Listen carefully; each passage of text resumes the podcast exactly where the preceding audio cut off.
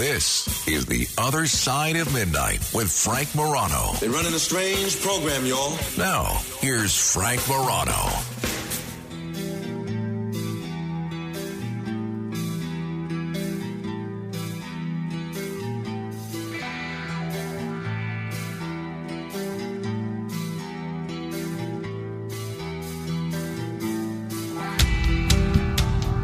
Is there a better way? That's really what I'm wondering. And if so, what is it? Let's go back in history. Since the advent of modern political party, it used to be that the nominees for political parties were chosen essentially not in a back room, but in a convention hall and the party bosses from around the country would gather and they would decide among themselves who they liked. And sometimes it took them an awful long time to get there. No better example of that than the election of 1880. In the election of 1880, at least on the Republican side, the um, Republicans went in expecting to nominate Ulysses S. Grant for a third term, not a third consecutive term. He took a break for four years, and Rutherford B. Hayes didn't like the job, didn't want a second jo- second term, and the Republican leaders really weren't crazy about Rutherford B. Hayes anyway. They weren't eager to get him a second term, so most of the Republican leaders were ready to coalesce around Ulysses S. Grant, who at the time in 1880 was not only the most popular American, but probably one of the most popular English speaking citizens in the entire world. Still considered the hero of Appomattox. I, I don't think the uh, negative aspects of his administration with respect to corruption had come out yet, but he didn't have enough votes at the convention to cinch, cinch the presidency. But neither, the uh, nomination rather, neither did his other main adversary, a gentleman named uh, James Blaine.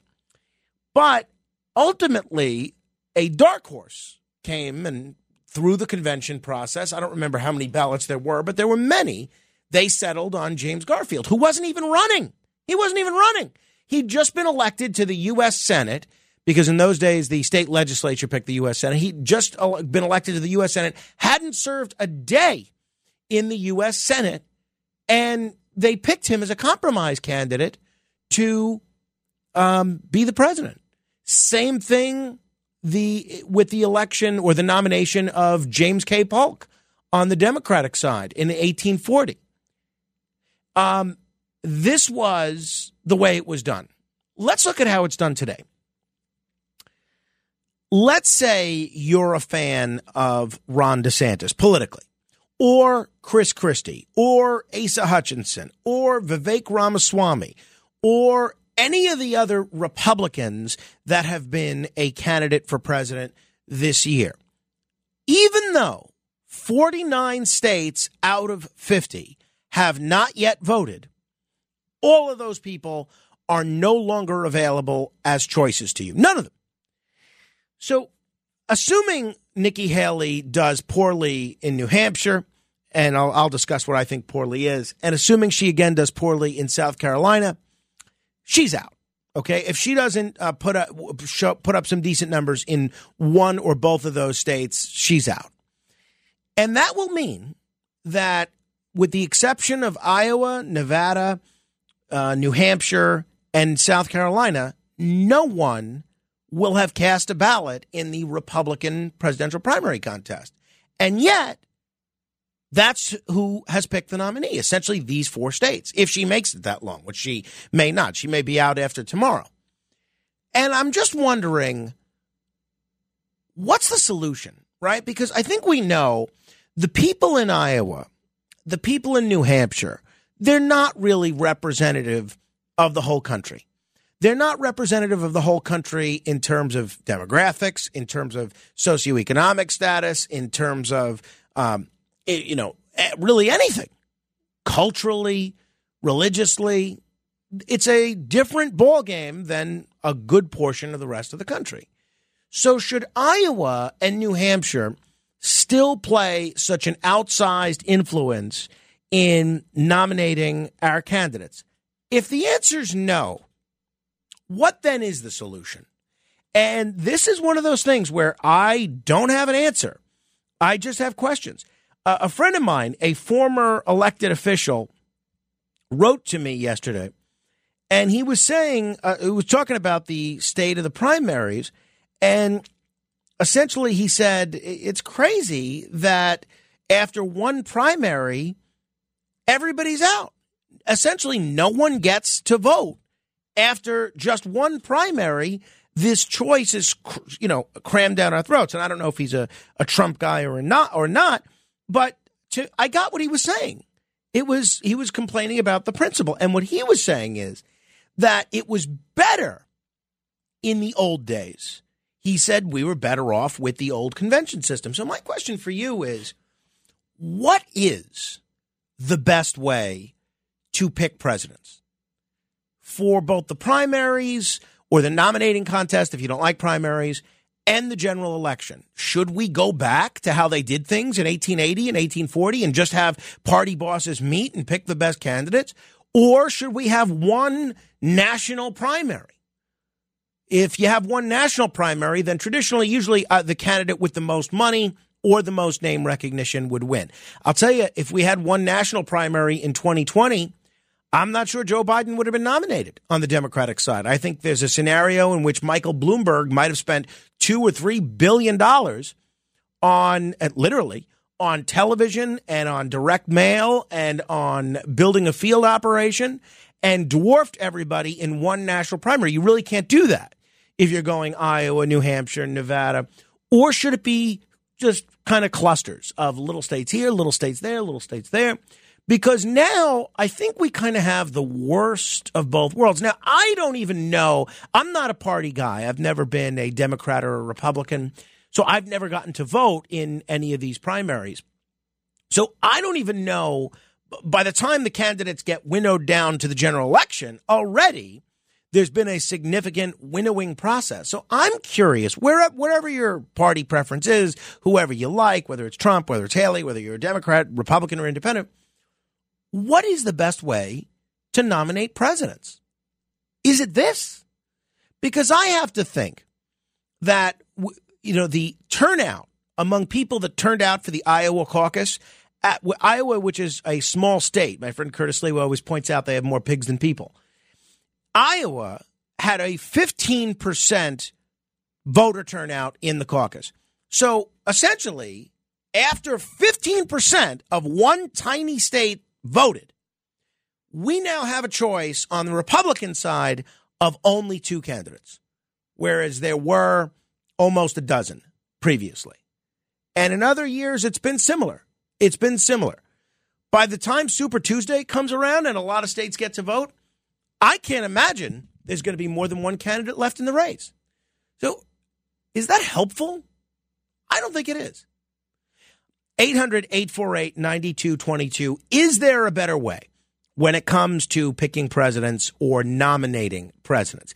800 848 9222. As far as New Hampshire goes today, the first votes have already been cast. There's this one tiny little town that gets to vote, and um, you know at midnight, uh, midnight Eastern, they voted. There's only six people there, and all six of them voted for Nikki Haley that means really nothing. Uh, my prediction is, as far as the New Hampshire results goes, I think Trump wins with close to sixty percent of the vote, maybe more than sixty percent. But I think he wins with uh, around you know sixty percent, give or take a percentage point or two.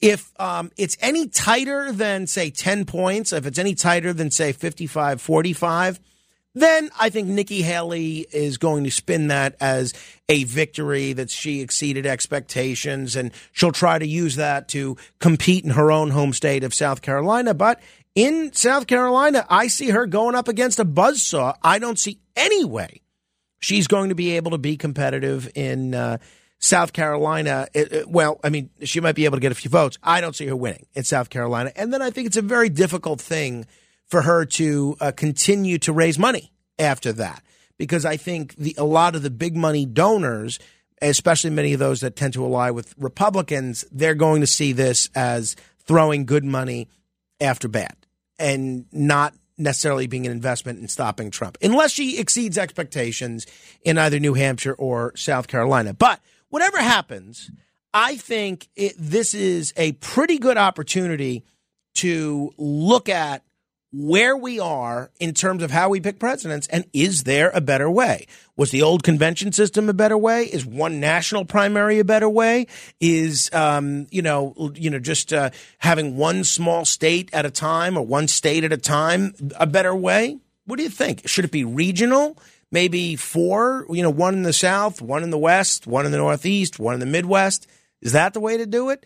I don't know, but I'd love to hear your thoughts and your suggestions. 800 848 9222. And then if it is over in terms of the Republican nomination tomorrow, we could t- chat about the Veep stakes, but we'll do that not today because we're going to have probably two or three months of that. And then we'll get into the whole guessing game of who, of who the no labels candidate is going to be because that could be interesting as well. 800 848 9222. That's 800 848 9222. Let me tell you what's coming up.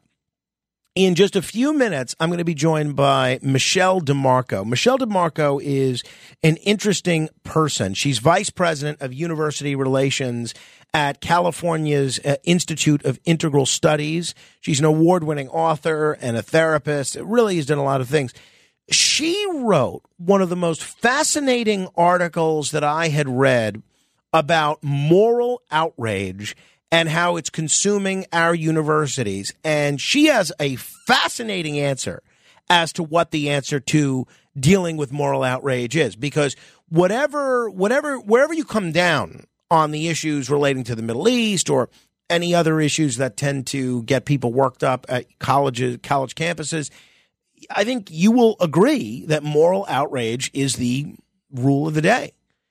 And so we're going to get into her situation and her solution for how to deal with that. I thought it was pretty creative. I read this column that she wrote in The Hill, and uh, it was one of the rare original takes that I've had, uh, that I've uh, read on this. So we'll get into that. Now, um, next hour, Judge Andrew Napolitano is going to be here. A, a bright guy, a brilliant constitutional scholar, and a man who knows civil liberties issues like the back of his hand and knows criminal justice issues like the back of his hand. So I have a long list of legal issues that I'm going to go over with him including the Alec Baldwin situation, including the uh, umpteen number of Trump cases, both civil and criminal, that he's involved with. So uh, we'll do that. Dr. Richard Sakwa will be here a little bit. He'll join us in. Um, he'll join us from the UK to talk a little bit about foreign policy and where we are with respect to the war everybody has forgotten about. And then uh, we're going to go through your mail as well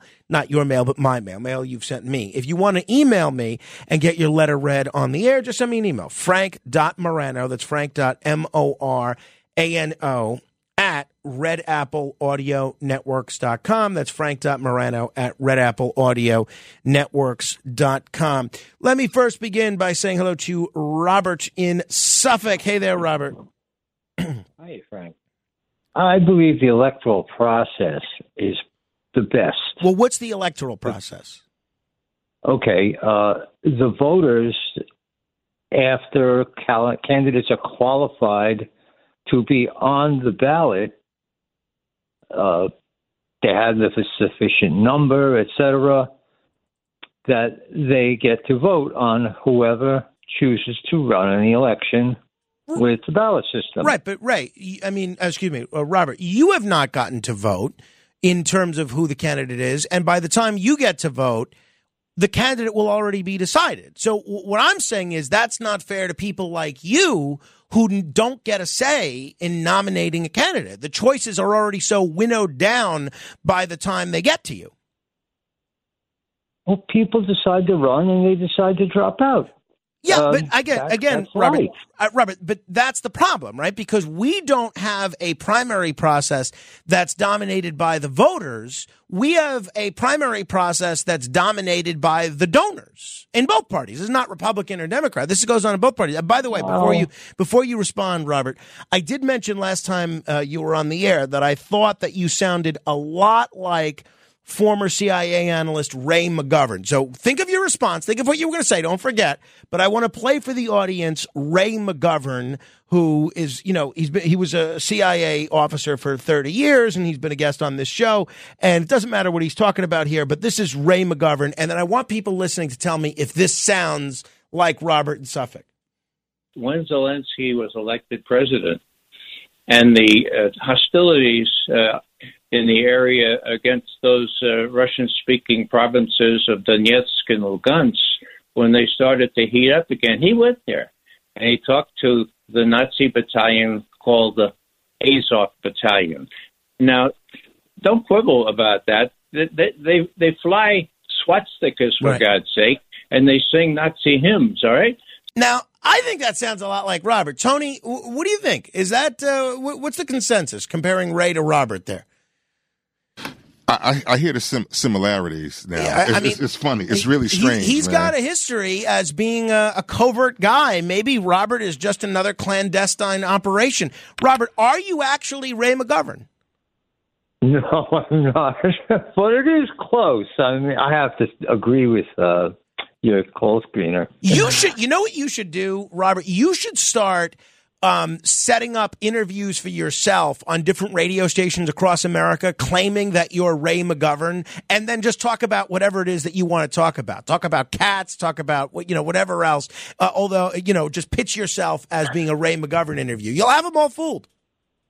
Uh, I don't know about that. That's funny. uh, go ahead. Give me your last thought on uh, on the primary process. If there's a better way going forward.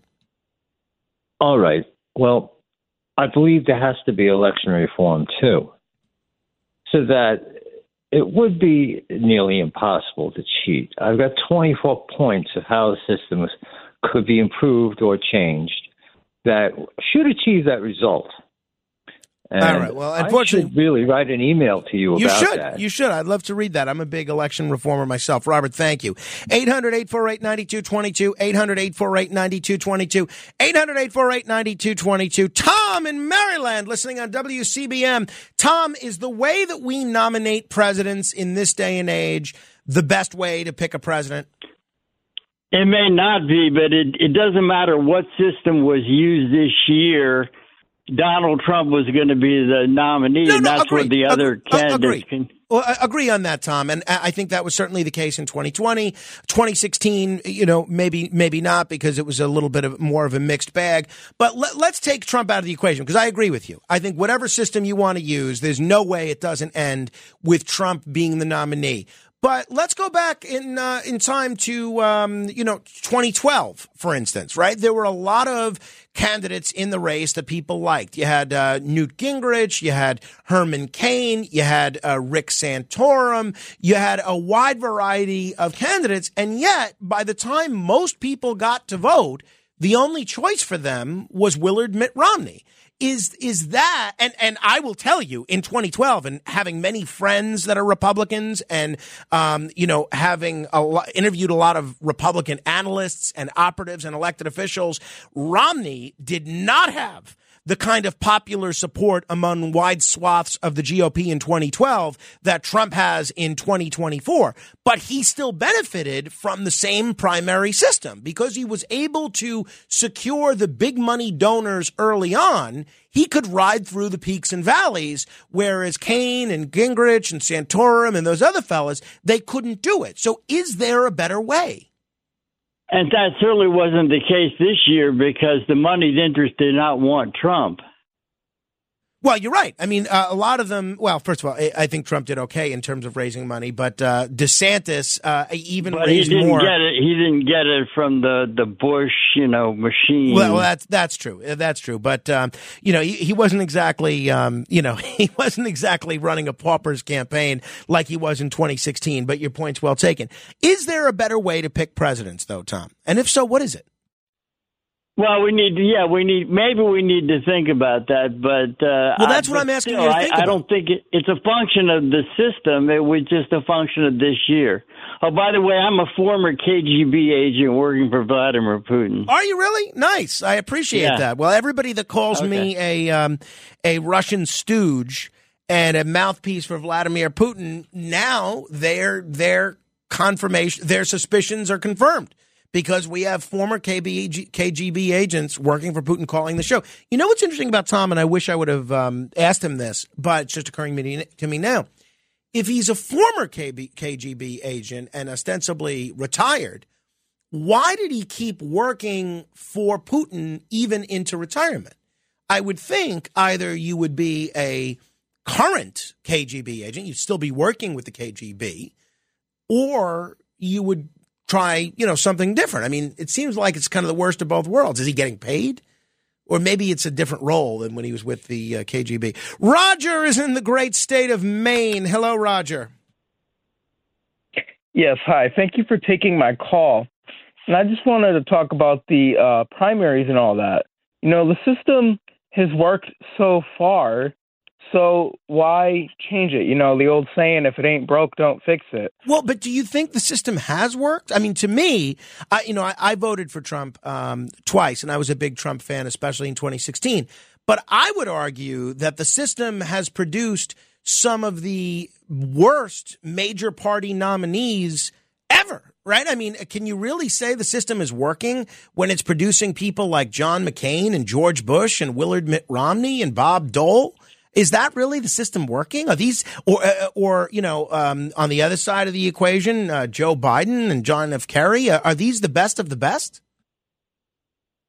Well, no, I don't think that. I think the system is flawed, and there's, uh, you know, security risks. I think that's with uh, the online voting machines and all of that. I don't think the primaries and caucuses need to be changed. I think it needs to go back to uh, paper ballots and only absentee ballots for military who are injured and you know can't go vote.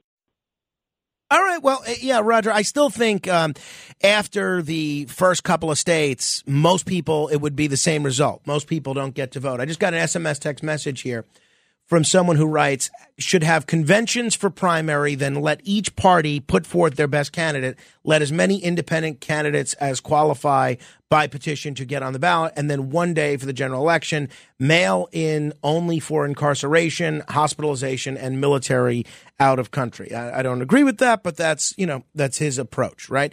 So he says he likes the convention system. You be the judge of what you like. 800 848 9222.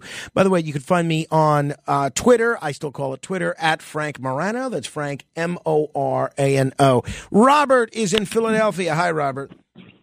Hi, Frank. It's good to talk to you. Man, I really love your analysis sometimes. You're as level and even a guy as I've ever met, and you don't fall for the political minutiae the way a lot of people do. Um, but I was thinking about your question about fixing it, and I don't think it's fixing it. I don't think the system's broken, but one thing you could do to tweak it to address what you were just talking about is having, if possible, like all the big primaries – all of them together within a week. You know what I mean? Whether it's later in the se- season or earlier, if you can have it so that most of the states get to vote for most of the candidates by combi- by having them all have them all within a week or something. You know what I mean? Or something like that. Just reschedule the primaries so that us later states, like we're a late state in Pennsylvania, and half the guys aren't on the uh, ballot anymore by the time it gets there. All the guys suspended their campaigns or whatever. Right. You know, right. But, I think more but, than half, probably. But I think you could not change the general good things about it while addressing what you were just talking about, like just changing the primary schedule. Right. Well, look, I mean, I think it's a good thing that people get to vote. I think uh, we're, I think this is a kind of a combination of a bunch of problems here. I think the fact that these elections cost so much money and that you have to raise 50, 60, 70 million dollars in order to vote, I think that's a big part of the problem. But um, I like your solution. Well, condensing it condensing it might address that as well, you know? Well, yeah, I think you're right. I think you're right because at the very least, you wouldn't have these candidates uh, needing to. You still have them needing to spend a lot of money on television, but you don't have them having to spend all the money that they're currently spending on uh, travel to the various states and things of uh, of that nature. Uh, thanks, Robert. Maybe just short. Maybe just shorten the season. That's all. Have a great one, Frank. Thanks, Thank thanks, Robert. You know, it's interesting that he mentions that shortening the election season. Do you know what the election season is like? In Canada, the UK, most Western democracies. Do you know what it is? Six weeks. Six weeks. And they're complaining that that's too long, interestingly enough. But um, there are, uh, in America, we basically have a four year campaign. As soon as the campaign ends, the next day, you start the election for four years from now. And I, I, just think it's such a problem. I don't know how you rein that in. I don't know how you do something about it, but I do find it problematic. Hey, I don't like to do this kind of thing, but I this did give me a chuckle. This was something that uh, was shared on uh, Twitter by Senator Rand Paul because so Nikki Haley, who you know I'm I'm no fan. Of. I'm sure she's a nice person, but I, it's not somebody that I could ever vote for. She was um, t- talking about all of the disingenuous things Donald Trump has said.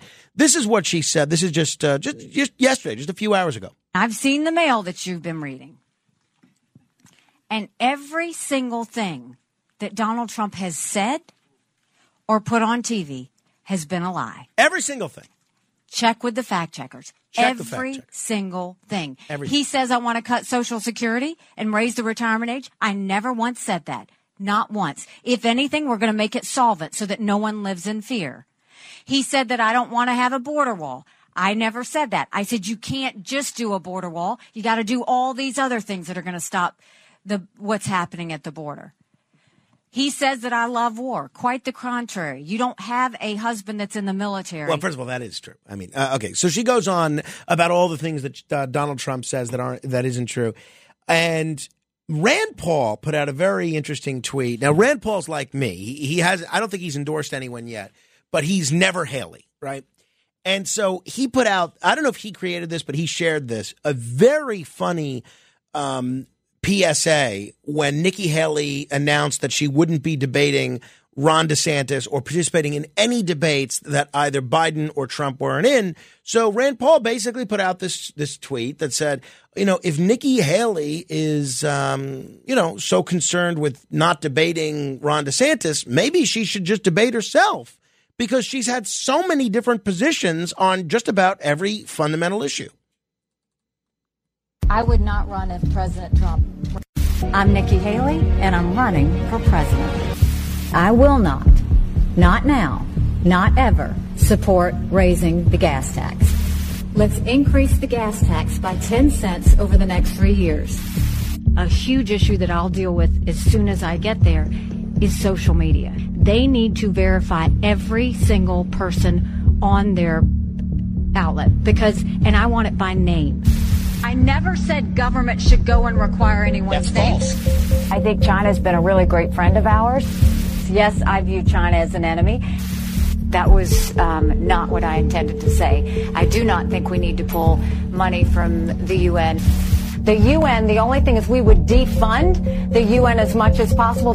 When a 12 year old child in this country, assigned female at birth, says, actually, I feel more comfortable living as a boy, what should the law allow the response to be? Well, I think the law should stay out of it, and I think parents should handle it.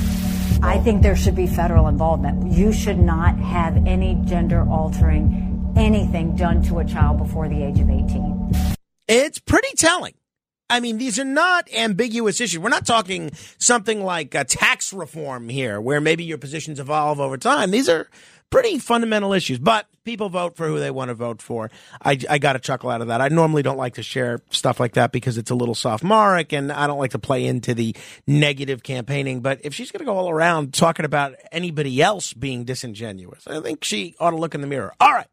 Somebody who I am uh, really eager to chat with is Michele DeMarco.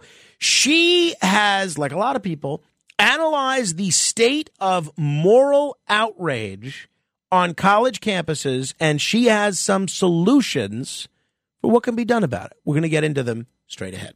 The Other Side of Midnight with Frank Morano.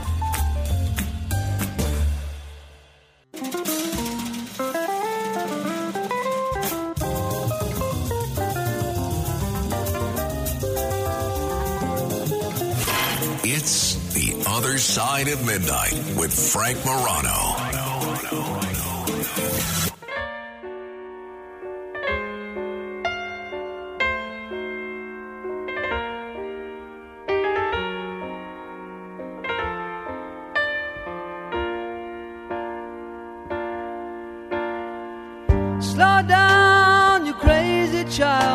You're so ambitious for a juvenile, but then if you're so smart, tell me why are you still so afraid?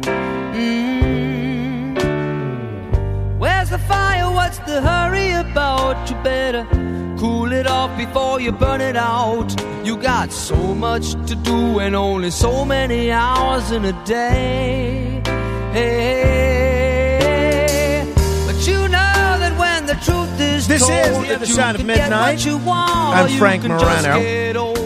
I am, uh, you know, obviously there's been so much written about the situation on college campuses, and things have been pretty bad for a little while now. People are upset conservatives feel, conservative students feel they're not properly represented. They feel they're discriminated against. They feel they're not given the opportunity to have things like free speech in the wake of this Middle East situation, you are seeing all sorts of demonstrations where a lot of the people that are supportive of the Palestinians don't feel that the university leadership, which has spoken out on a lot of other issues of injustice, including the uh, George Floyd issues and many other similar issues, they feel they've been silent on what's happening in the Middle East. And conversely, you have a lot of Jewish students that genuinely feel that a chance like from the river to the sea are calls for genocide or at least some sort of anti Semitism.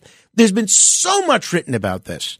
And unfortunately, not a lot of original stuff about this. You basically have uh, a whole series of opinion journalism on the one hand saying what's happening on college campuses is terrible because of X, or what's happening on college campuses is terrible because of Y. But the question is not X or Y, it's Y, W H Y. And the best and most original piece that I have read on the subject of what's going on in college campuses or on college campuses happens to be uh, a column that I read in The Hill, and it's by someone who is pretty accomplished in a lot of different fields, and that's uh, Michele DeMarco. She's vice president of university relations and chief communications officer at California's Institute of Integral Studies in San Francisco. She's an award winning author and a therapist. She's a clinical ethicist, a trauma researcher, special specializing in moral injury. She's got a new book out. It's called Holding On to Air The Art and Science of Building a Resilient Spirit. Michele, thanks so much for coming on. Congratulations on the uh, San Francisco 49ers. hey, Frank. Thanks so much for having me on. So, uh, Michele, what exactly is moral outrage and what's just people being upset? I mean, uh, college students are always quick to complain about something or or be upset about something. When does it cross the level or the Rubicon into moral outrage? Well, you know, you have a lot. I mean, I think this goes back to just general emotions, which is that any emotion, whether it's outrage, anger, resentment, joy, anything else. These are just like normal uh, experiences for people. Um, they tell us they ha- they're information carriers. They tell us something. So anger might tell us something isn't working the way it should. Joy might tell us something is. When it comes to moral outrage, um, this is something that we're actually seeing a lot more of these days. And it's not that moral outrage is in and of itself, as I wrote in the piece, a problem. It's the dysregulated, recalcitrant expression of it that is you write that social media is uh, one of the factors that's leading to the the scope and expression of moral outrage that we're seeing today. Mm-hmm. Tell me, uh, tell me what social media is doing to sort of fan the flames of moral outrage. Oh well, I mean, I am not the only person to say this. There is a ton of research. Jonathan Haidt has done a wonderful job at, at putting a lot of it out there. However, um, so what we've seen is that in recent years, um, if you engage, so there are moral emotions like resentment, guilt, uh, disgust, um, uh, shame, um, a number of contempt, and if you are engaging these things um, online. So when you, somebody writes something that will target or or jump into any one of those emotions, um, you will see an increase in the response by 15 to 20 percent. That's new research that's out there.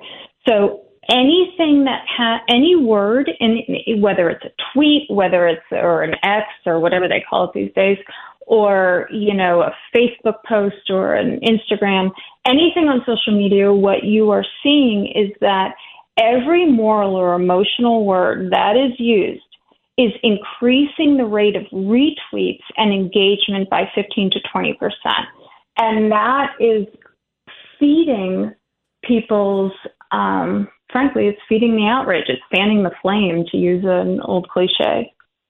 So, what's causing the moral outrage? Uh, did the, all of this begin with the Middle East, or was it present on college campuses before that? No, uh, to, to be honest, I, I, I think to be fair, this is something that is not happened. You know, if we're talking about the Middle East, if we're talking about the latest Hamas Israel uh, Middle East issue, that is not new. This is not new. This predates that uh, for a long time. I think what what uh, research has seen is in the last you know five years or so, certainly during the pandemic and certainly during some of the sociocultural unrest, shall we say, uh, we've seen a lot of um, moral outrage, whether that's an increase in protests, how how those protests have gone down, um, how folks are just generally dealing with their,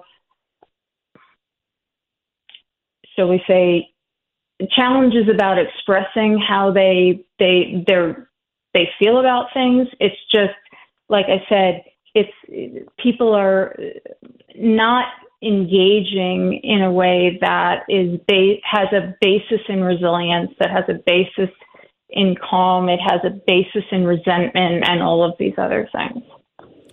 If people are just tuning, we're talking with Michele DeMarco. Uh, her new book is Holding On to Air, the art and science of building a resilient spirit. So, Michele, how do we deal with this? Uh, moral outrage is ubiquitous on college campuses. What do we do about this? What's the solution? I know you've outlined something uh, called moral mm-hmm. resilience. What is that? So, not I. I did not. I. I'd love to take credit for it, but it was not my phrase uh, Cynda Rushton Johnson, uh, uh, who is uh, at uh, Johns Hopkins, she was the one that originally coined this phrase.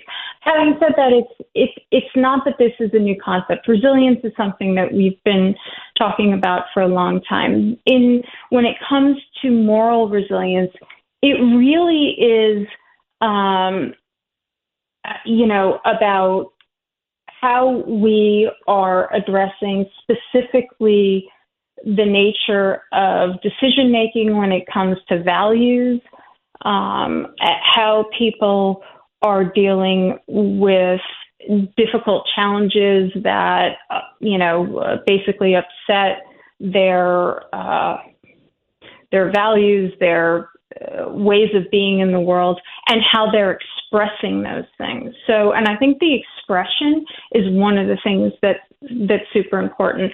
In you know, in social media, you can just fire off something right. to right. anybody at any time, and you don't have to see them. You don't have to actually be responsible for the thing that you said. You just fire it off. Um, that is not moral cor- courage. That's just you know. Uh,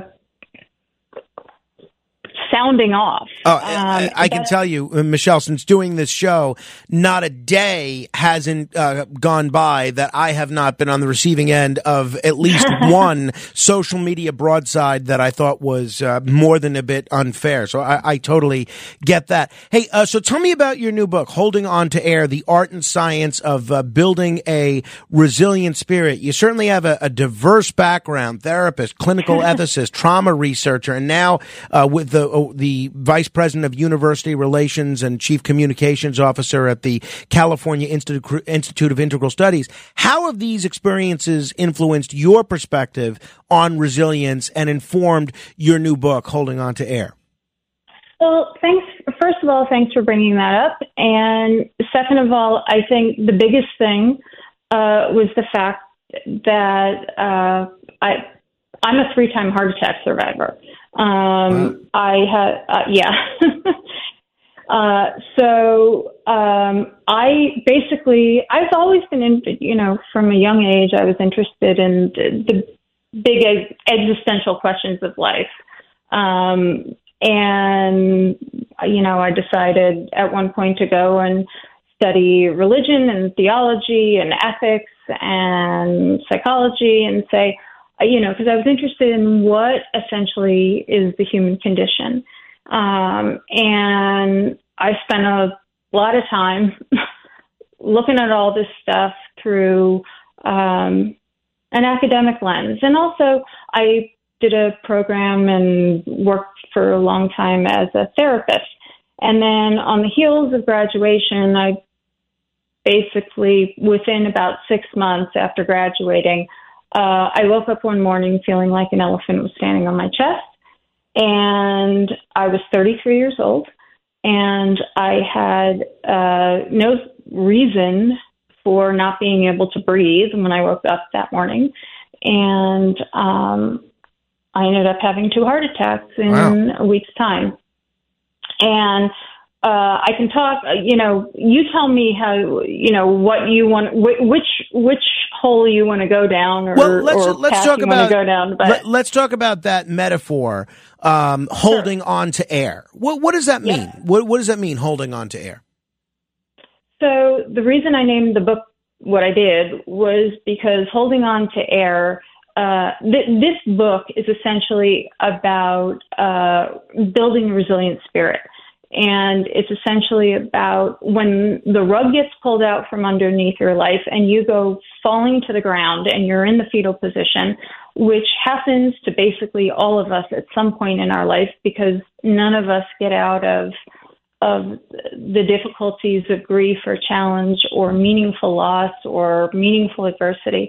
Um, at some point, you know, we all face meaningful challenge. Um, and when we do, the question is, what do we do with it? And holding on to air is what you try to do when you realize that uh, suckitude has happened, you know, in life, and that you need to uh, you're trying to regain what you had before this whole situation happened.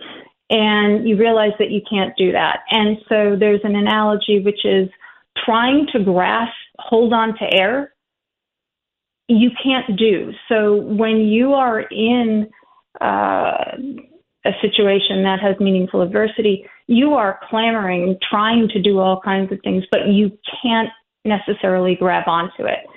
So holding on to air is, on the one hand, what people try to do when they try to get back what they've lost when they've lost something that is meaningful, whether that is a relationship, a pet, a, a job, you know, finances, loss of faith, you know, uh, existential crisis, hope, moral compass, whatever that is.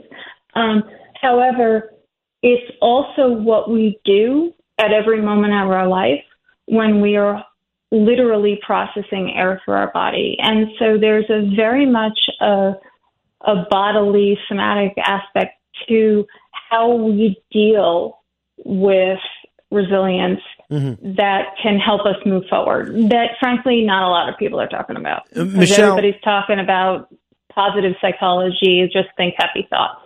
I, I think this is such uh, a valuable thing for people to be hearing, not just right now and not just in the context of uh, college campuses, but it just in general. Michele, thank you for the uh, the time this morning. Appreciate you staying up late. Best of luck uh, with the book. Best of luck avoiding any future heart attacks.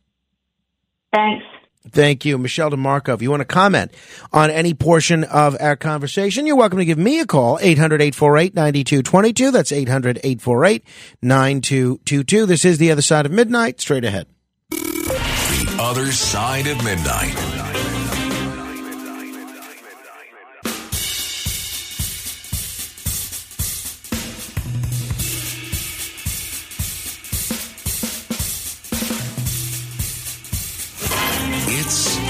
Other Side at Midnight with Frank Morano.